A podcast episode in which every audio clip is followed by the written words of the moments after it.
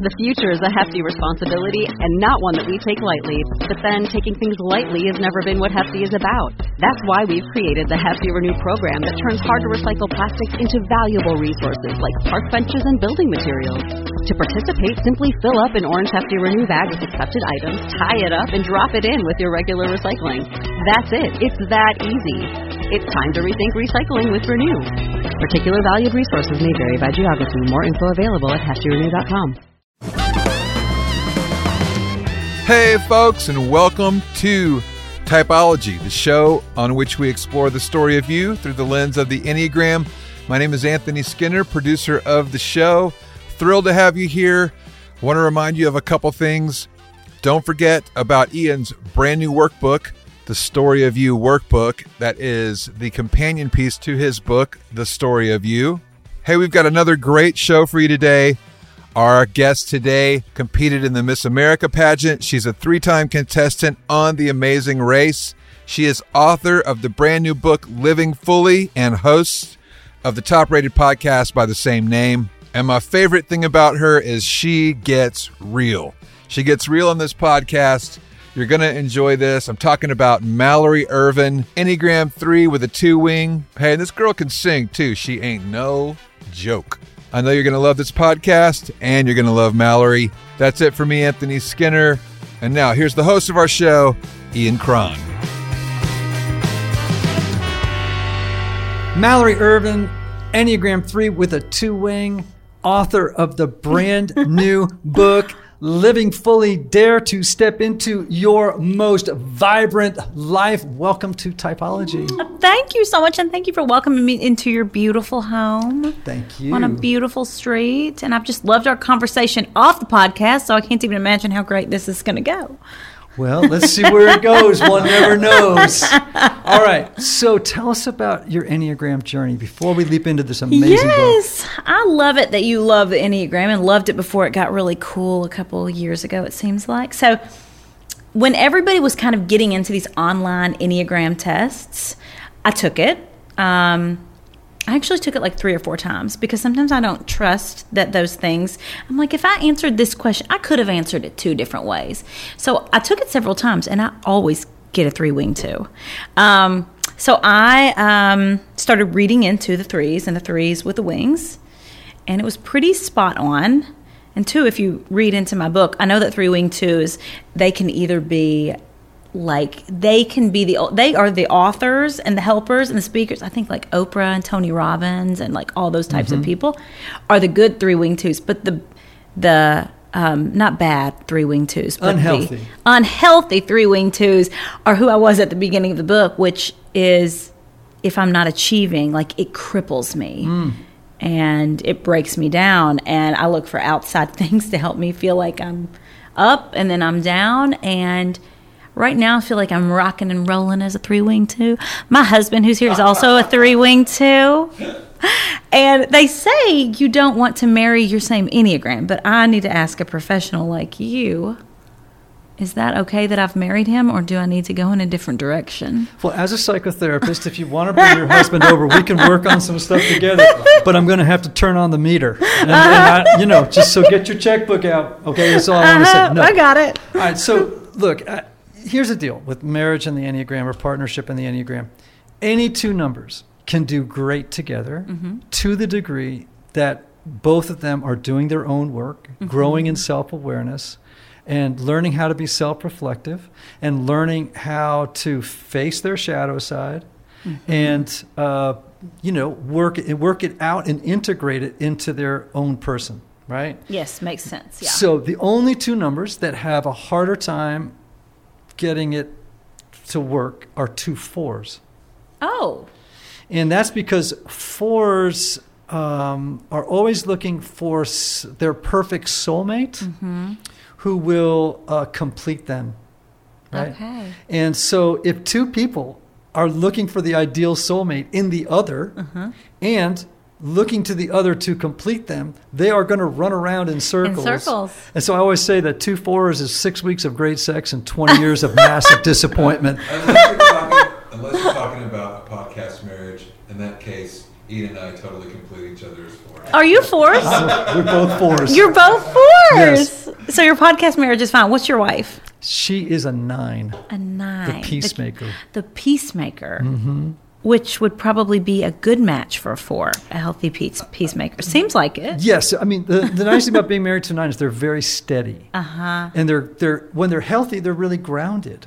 Okay. Um, when they're unhealthy, they, they don't like conflict, and they uh-huh. become obsessed with their own inner peace mm-hmm. and keeping the peace, right, and all that stuff. Trust me, we've had bumpy years. Yeah. And that learning the Enneagram pulled us out, at that point in our life, pulled us out of a bad spiral. Really? Yeah, for sure. And that actually fed my passion about the Enneagram, was what it did for my marriage. Really? Mm-hmm. That's really powerful. Too, knowing your background, like, you know, therapy and all that other stuff too. But the fact that the Enneagram was that powerful, I believe it, though. Oh, yeah. That's yeah. amazing. It was huge. Yeah. Yeah. All right, so you're an achiever performer.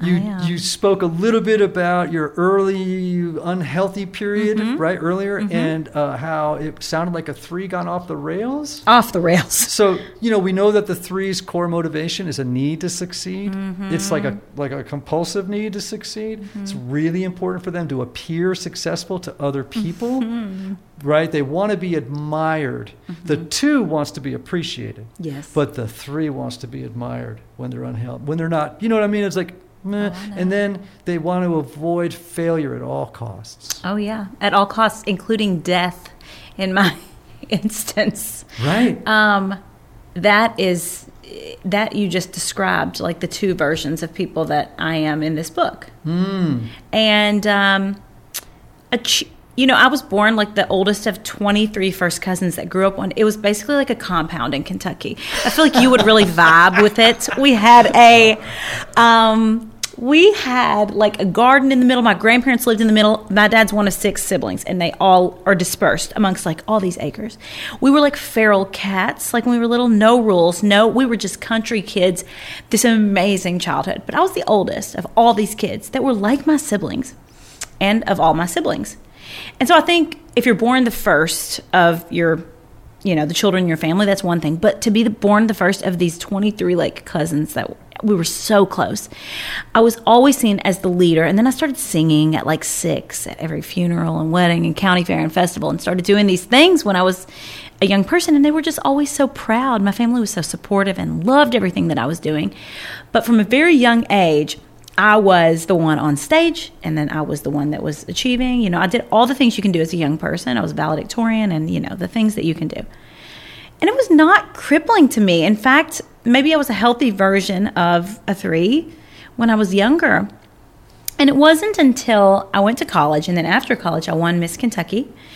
And um, I won Miss Kentucky on the final year. I was getting ready to age out. And when you said the thing about you have to ach- achieve at all costs, I remember that last year, knowing this is my last shot to do this. Like, I really wanted to do this. I wasn't really a pageant person, but I'd gotten thrown into this world, and then I was like, I'm obsessed with it, and I have to win. And I had to win at all costs, to the to the point that it made me crazy. And then um, I did win. And that was an amazing year. Like, I did all these great things. A lot of people don't realize, but a pageant winner in certain states where the they like the pageants still, you it's a job. So I worked for the Department of Agriculture, and I spoke sometimes to like seven schools in one day. I did all these appearances and events, all while training for Miss America. And it was a full-time, full-time, full-time job. It's one of the busiest that I've ever been in my life. And that's when I started to say, ooh, you know, I'm running out of energy. I need, I need something to help me along. I need a pep in my step. So, you know, I was taking a prescription, an, an upper Adderall at the time, and um, that certainly helped. However, I did not need that medication. I was not prescribed because I had A D H D. I was prescribed because I wanted energy mm-hmm. and to keep going at the speed that I was going. Then eventually I couldn't sleep, so then the Ambien came in. I um, did Miss America, and I was a runner-up shortly after I won Miss Kentucky. I walked off that stage to a reality T V show, The Amazing Race, where you're racing around the world in like less than thirty days, flying overnight to another country, doing these crazy challenges. I went with my dad. Uh, right out of that season, I was cast for an all-star season of that film, that show again. And all of that was within like eight months. And I'm from a really small community also, so a close-knit family that was watching and proud and clapping and so, so amazing. And then this community that I was like a superstar, you know? They mm. made me feel like the most important person. That when you Google my county that I grew up in, like my name comes up, mm. not like somebody from two hundred years ago. And they were so proud and it was so amazing. They'd always put me on a pedestal. However, when I came off of that, and here I am in my early twenties, and I was trying to think, like, what is the next thing that I can do that can top these things that I've done? And they were they were big for me at twenty-five. And s- slowly, over the years, as I began to grasp and not reach the things that I thought were achievement for me or for the people on the outside, I spiraled out of control for about four years. To the point where I was taking so much of this medication. Every road was a dead-end road for me. I felt like my soul and my spirit were gone. And all of that was the hunger to achieve mm. and to achieve publicly. And I think I told you this off camera, but like I had a doctor look at me, Ian, and say, um, if you, I don't know what you're doing, but if you keep doing what you're doing, you're going to die. Hmm. And I thought in the back of my mind, I've had a good life, and I've done all these great things, and I would rather go out like this than let all these people know what's going on.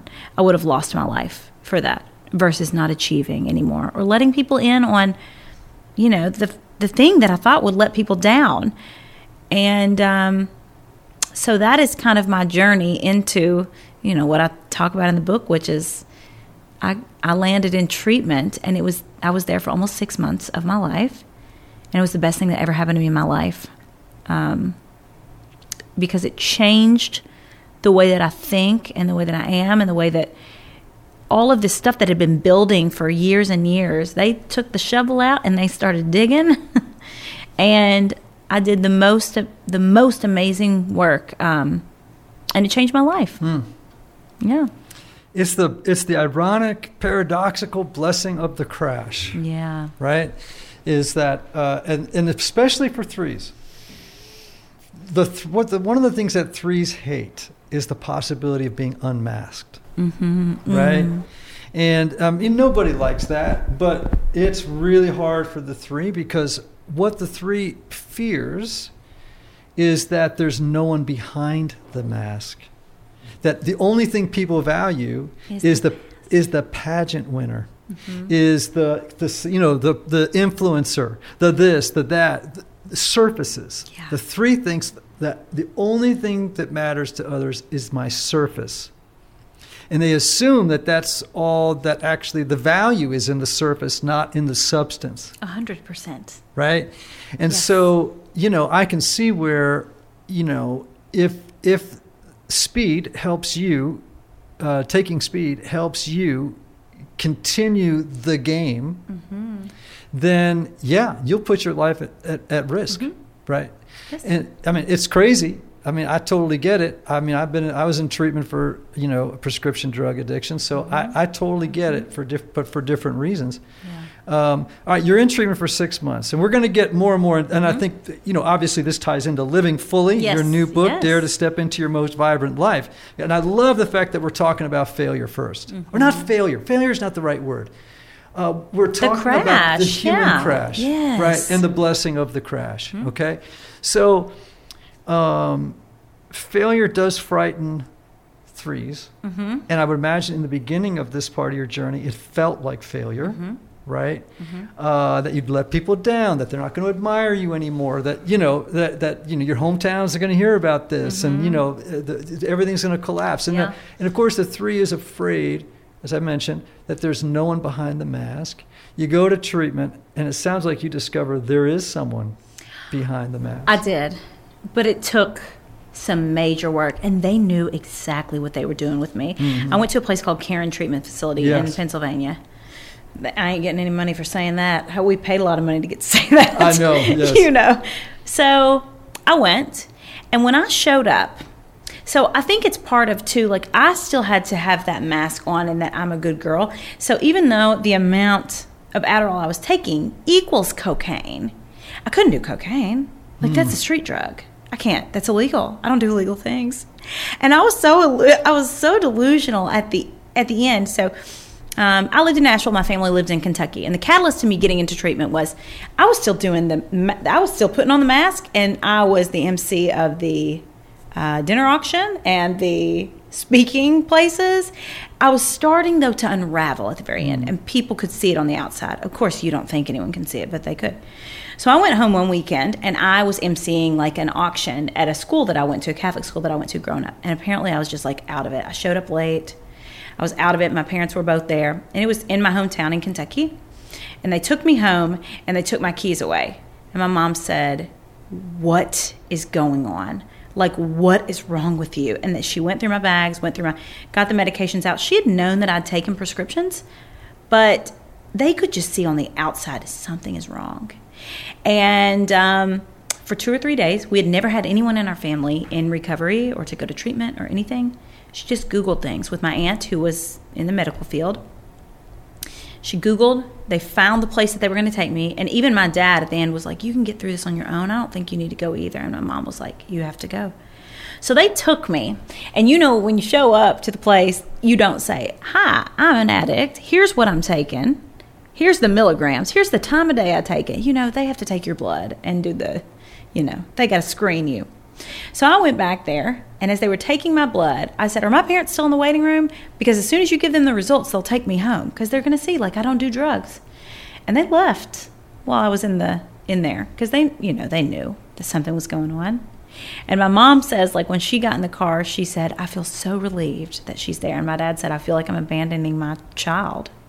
And it just, like, shows the, the delusion that I had, and then the, the difference in my My, my family's opinion of that.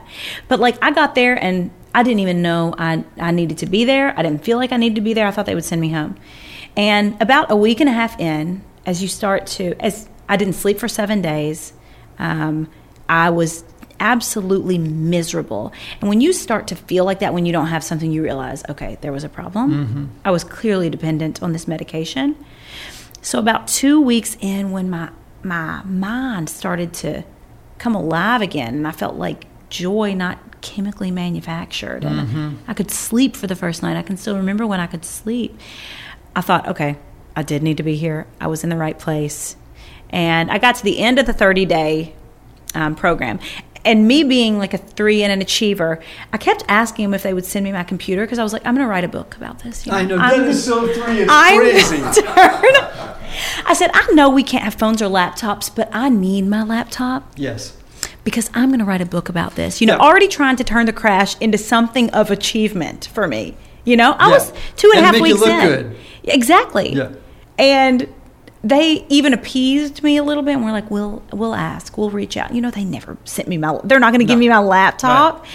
And so at the end of the thirty-day program, I think I'm shiny and new. You know, thank you, Mom and Dad, for sending me here. I feel so much better. I did need to be here. I feel like I'm going to speak on this one day and change a lot of lives, and, you know, just delusions. And I sat there with my therapist and my parents at the end. And, you know, that's where they say sober living or extended care or you're free to go. And they said, we are recommending at least three more months for you. I mean, they let the they let the heroin addicts leave, but they said, we you're going to be here for about, we recommend this. And I was like, me? I'm fine. I was like fine before this. I want to be magna cum laude here. Ex- I want to I I want to be valedictorian of this, th- this treatment center. You know, my, my therapist was like, people are saying you're the happiest person to ever be in rehab. They were they were saying I'm I was the superstar there, you know.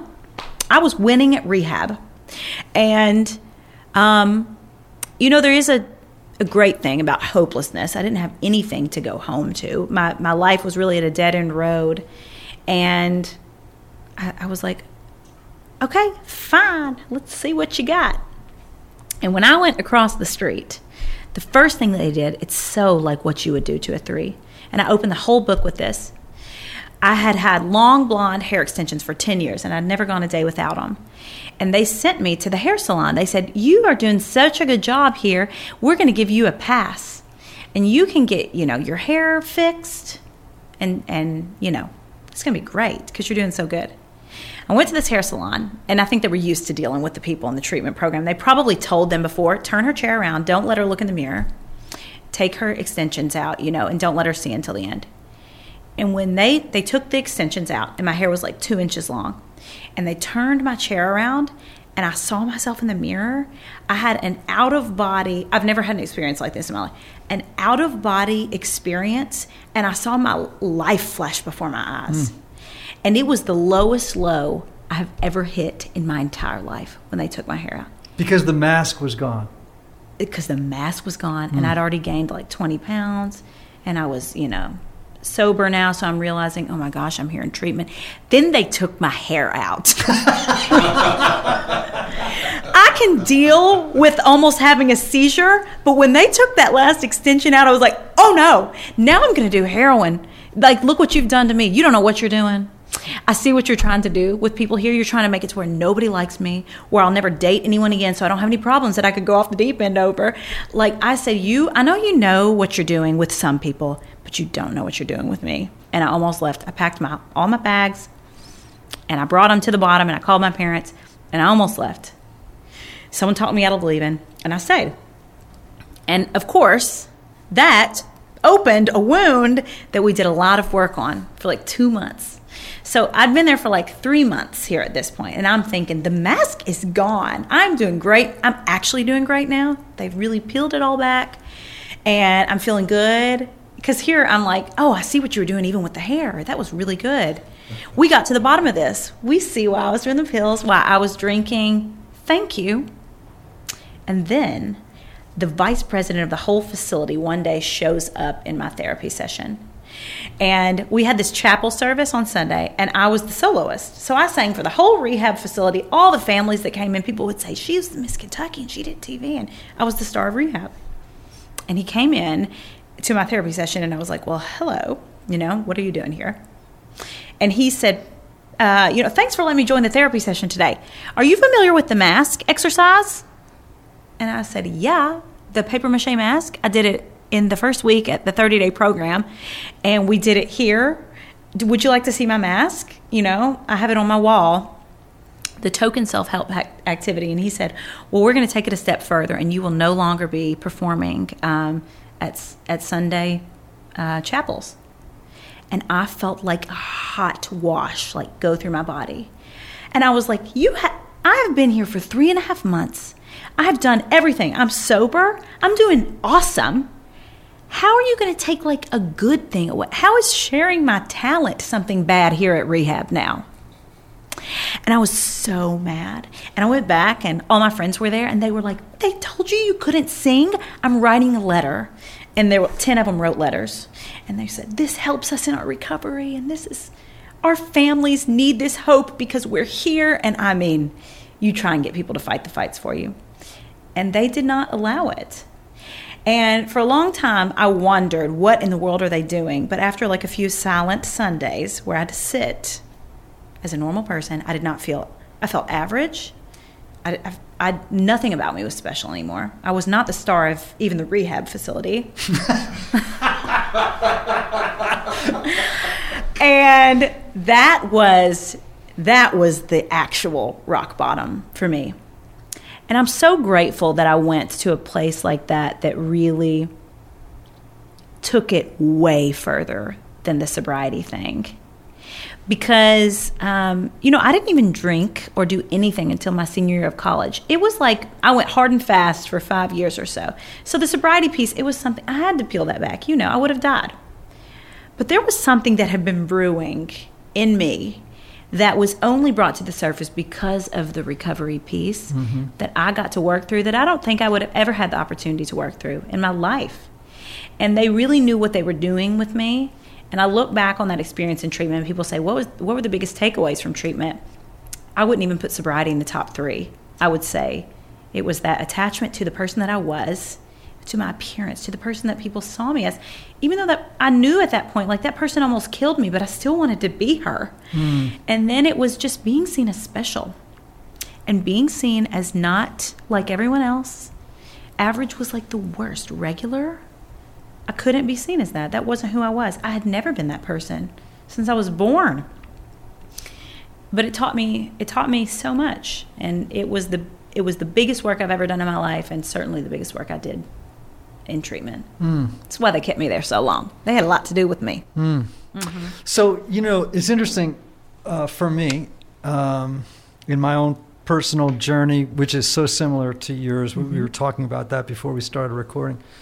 You know, uh, I can specifically remember that the moment when I realized just how much fear had been controlling my life. Yeah. How fundamentally afraid I was mm-hmm. of life, uh, of who I was, of what life was about. What was it, you know, you talk about peeling back the layers, and we got down to all this mm-hmm. stuff.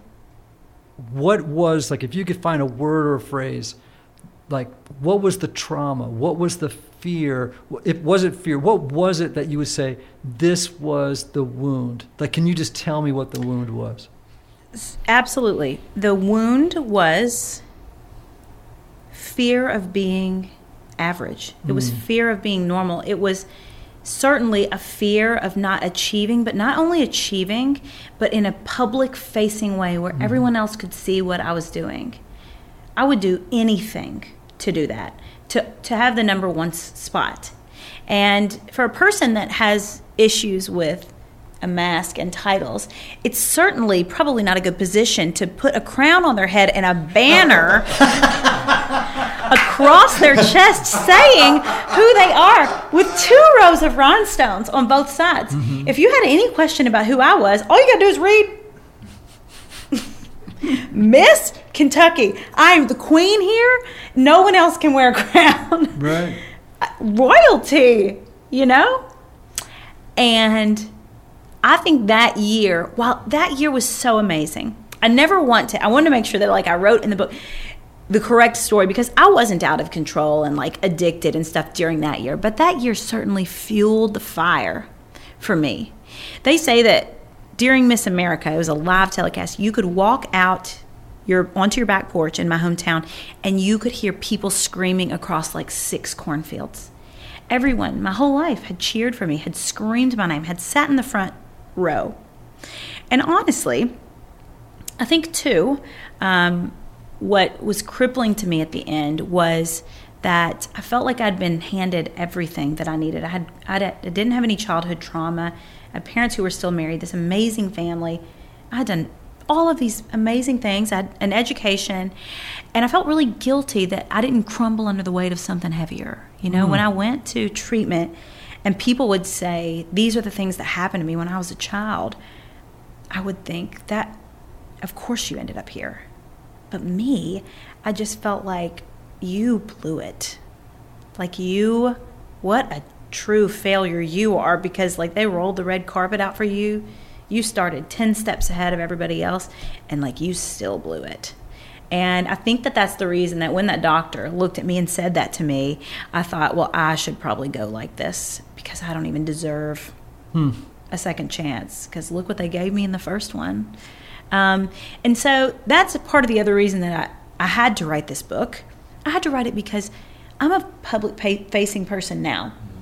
And I would say things like, you know, I have a podcast too, and I would say, I've been through hard times, you know.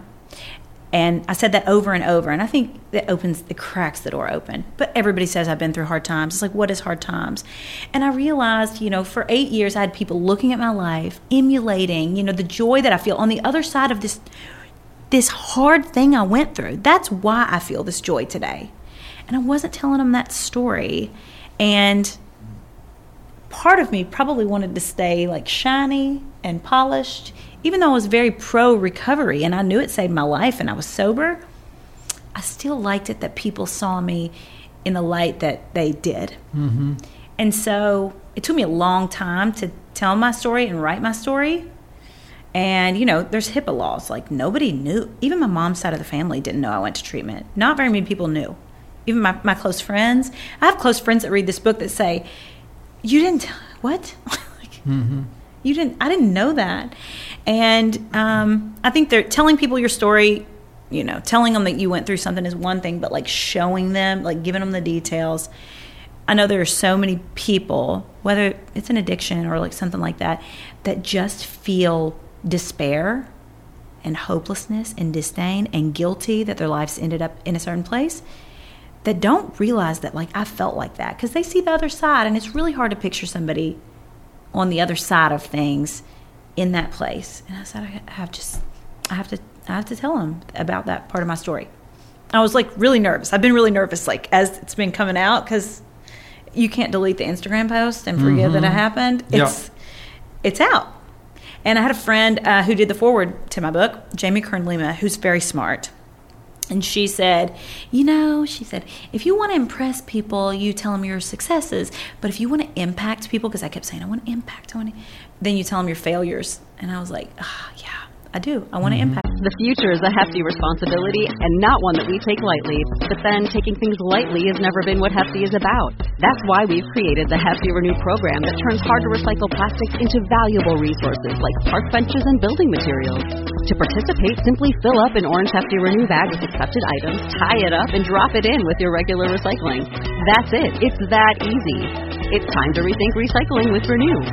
Particular valued resources may vary by geography. More info available at hefty renew dot com. Back to people now. Mm-hmm. Mm-hmm.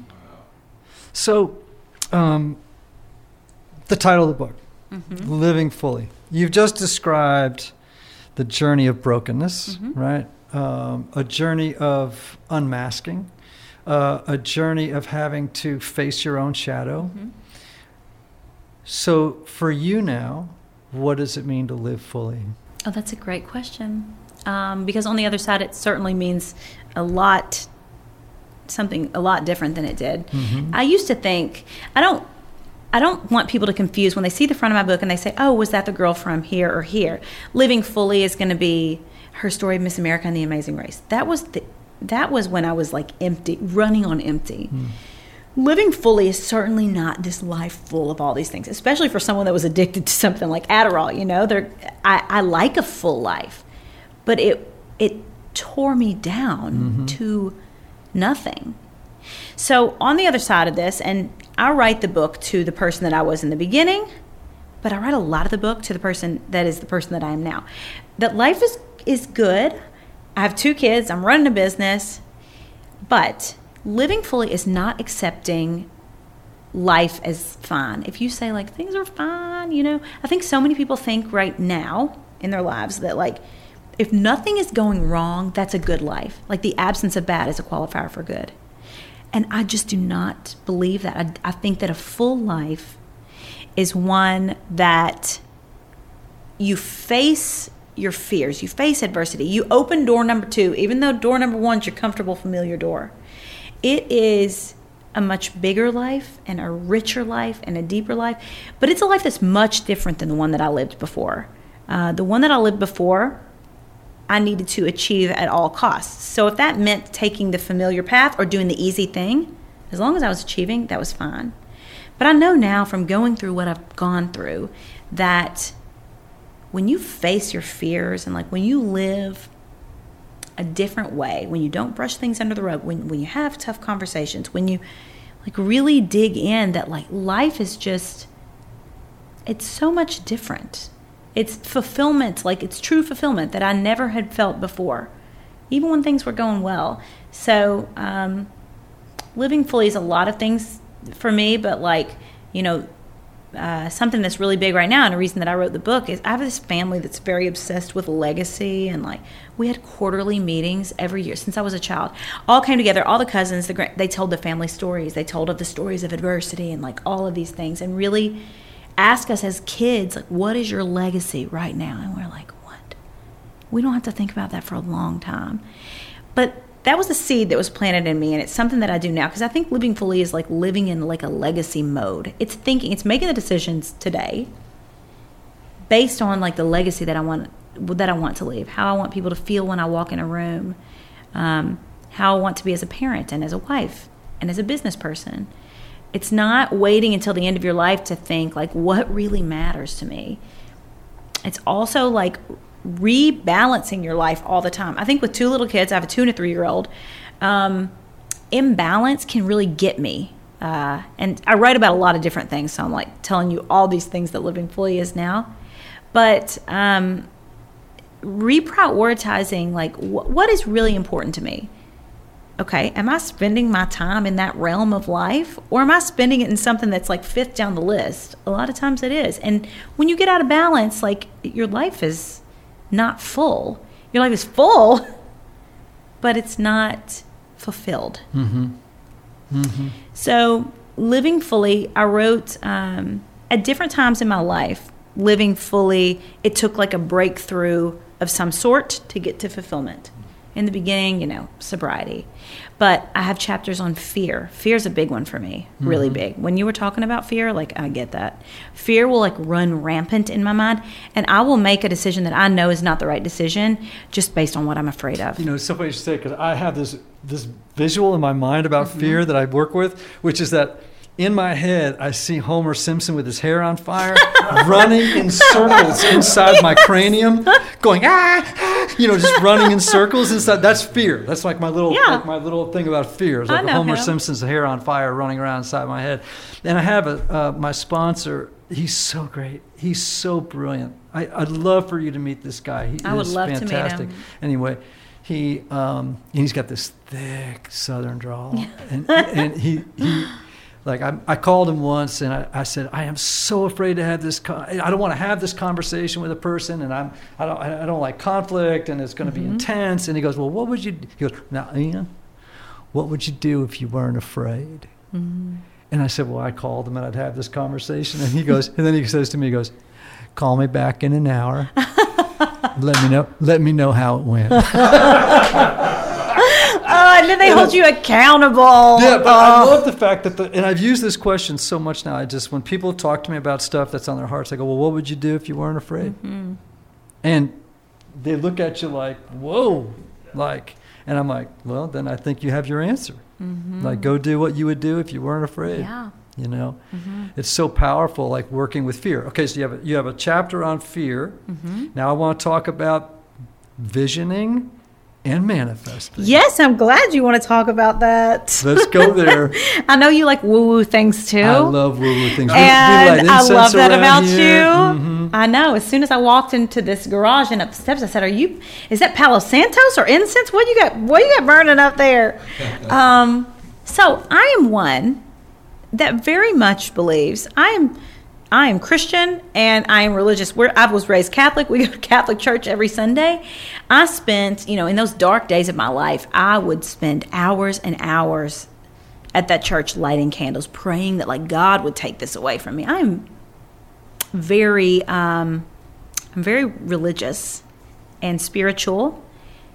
And I've never understood why, because I have been manifesting things and visualizing since I was like six. I didn't know what to call it then, but I've always envisioned things. There's a story in my book where I was six, I think it was six or eight, and I was in a talent show in my hometown, and all the other like six and eight year olds were like begging for to play the games where you can win goldfish and like going to get cotton candy and stuff before they were going to perform.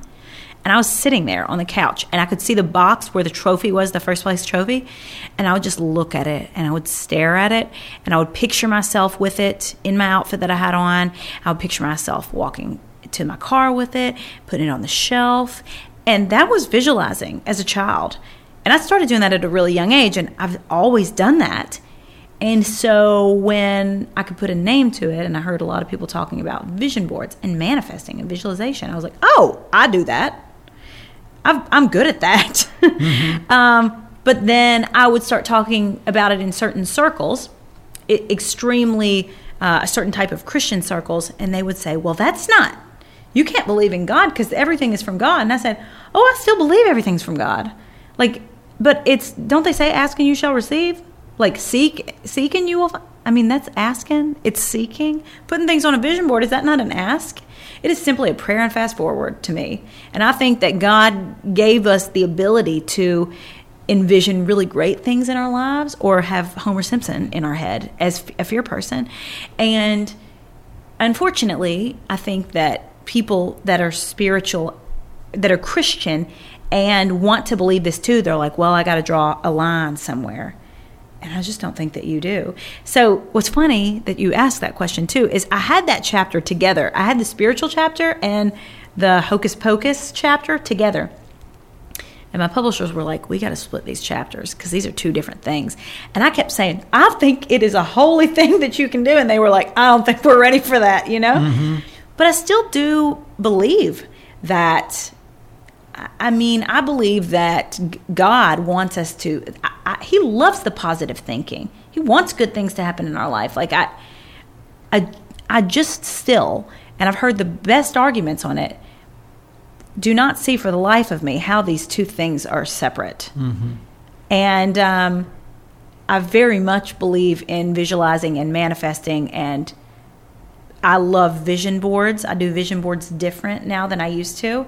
I used to do it like a grocery list where I would say, I want this, put this on there, I want this, and put very literal things on there. And now I know, because it's so much the power of just like seeing the things that you want, and it can be metaphorical. I have a lot of like metaphors on there now, but that are very strong images.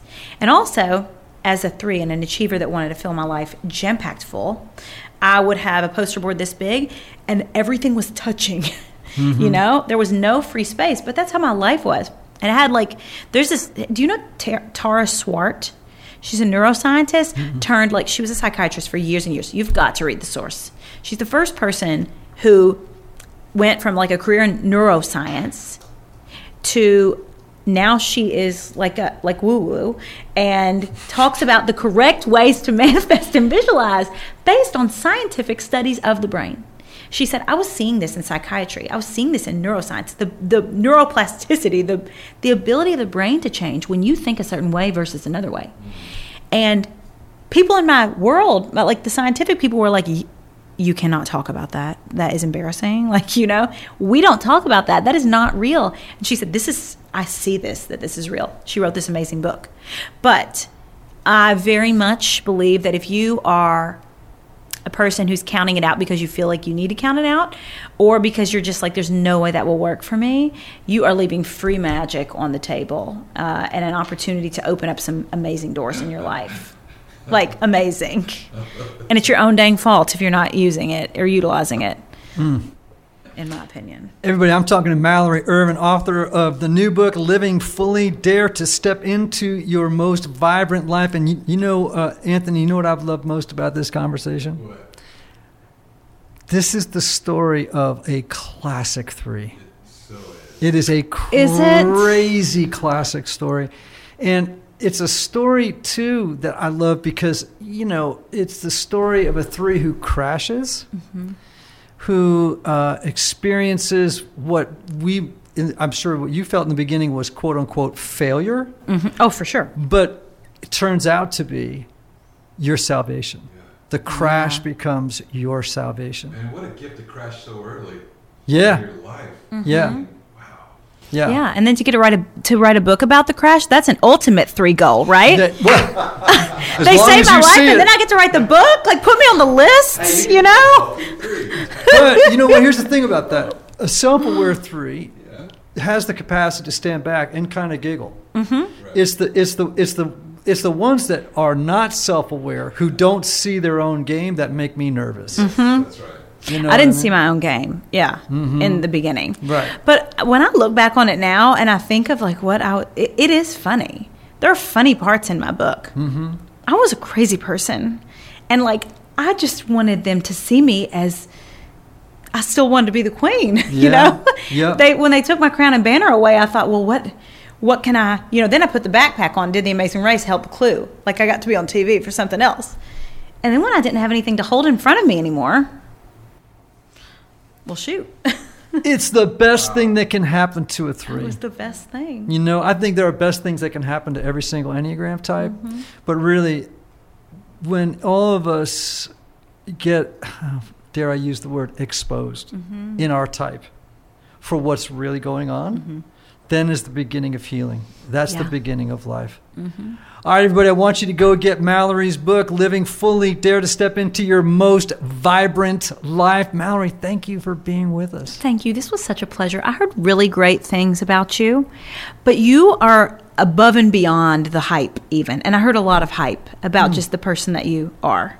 So um, I could hang out with you like all day. So well, this on. was really great. You too, Anthony. Thanks. Thank you for being here. Of course.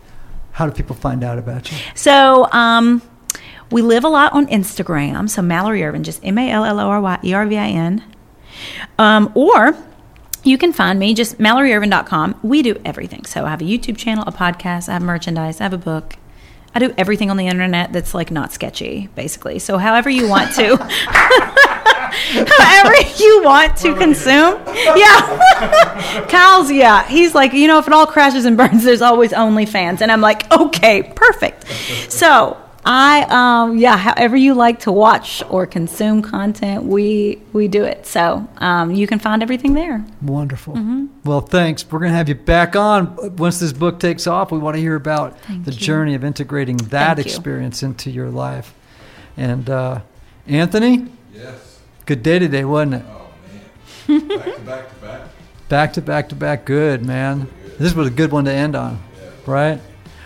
Typology tribe, my family, my friends, my community. May you have love. May you have joy. May you have peace. May you have healing. And may you have rest. Until next time.